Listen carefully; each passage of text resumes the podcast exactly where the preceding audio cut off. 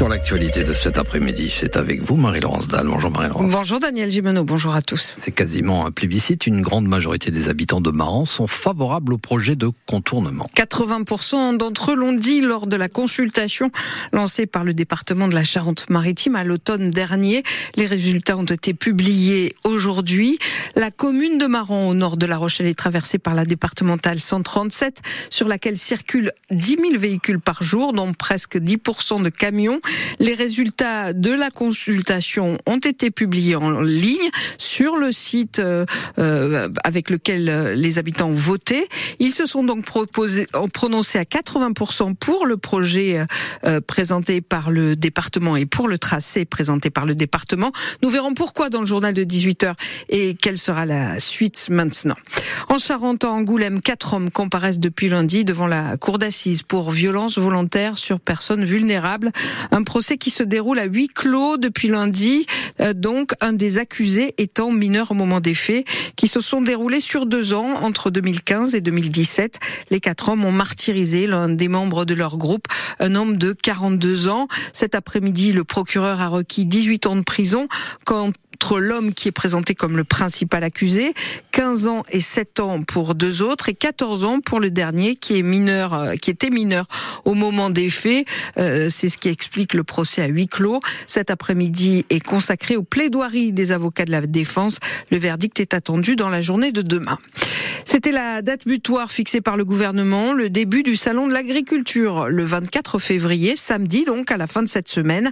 Emmanuel Macron recevra demain à l'Élysée, avec le Premier ministre Gabriel Attal, les syndicats agricoles, F N S E A et Jeunes Agriculteurs, syndicats majoritaires au sujet de la crise agricole. Ils attendent plus que des demi-mesures.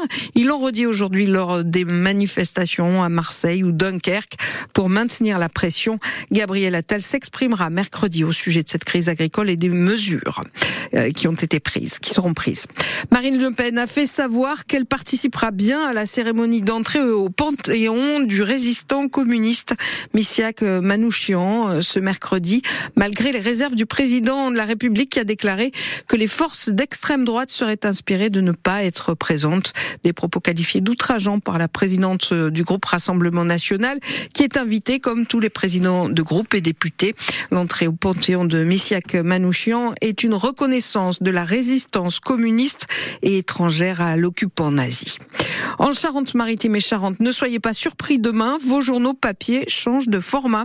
Sud-Ouest et Charente Libre, deux quotidiens membres d'un même groupe, seront un peu plus petits. Leur hauteur diminue de douze pour cent, ce qui doit permettre de faire un million d'euros d'économie sur le papier.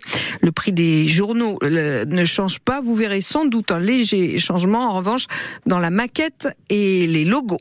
Enfin, l'Olympique de Marseille changement va nommer, aussi. oui, grand changement aujourd'hui, Jean-Louis ouais. Gasset au poste d'entraîneur en remplacement de l'Italien Gennaro Gattuso, Gattuso, Gattuso pardon, oui. qui s'en va après un euh, accord à l'amiable, c'est ce qu'on dit toujours, ouais, au lendemain de la défaite contre Brest euh, un zéro en Ligue ouais.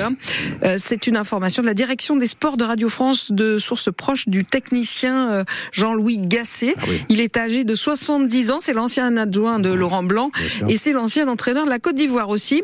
Il devrait s'engager pour une durée de six mois. C'est le quatrième entraîneur depuis le début de la saison pour l'O M et il sera sur le banc dès jeudi au Stade Vélodrome face au club ukrainien du Shakhtar Donetsk en barrage retour de la Ligue Europa. Donc le club phocéen avait concédé le nul à l'aller de partout.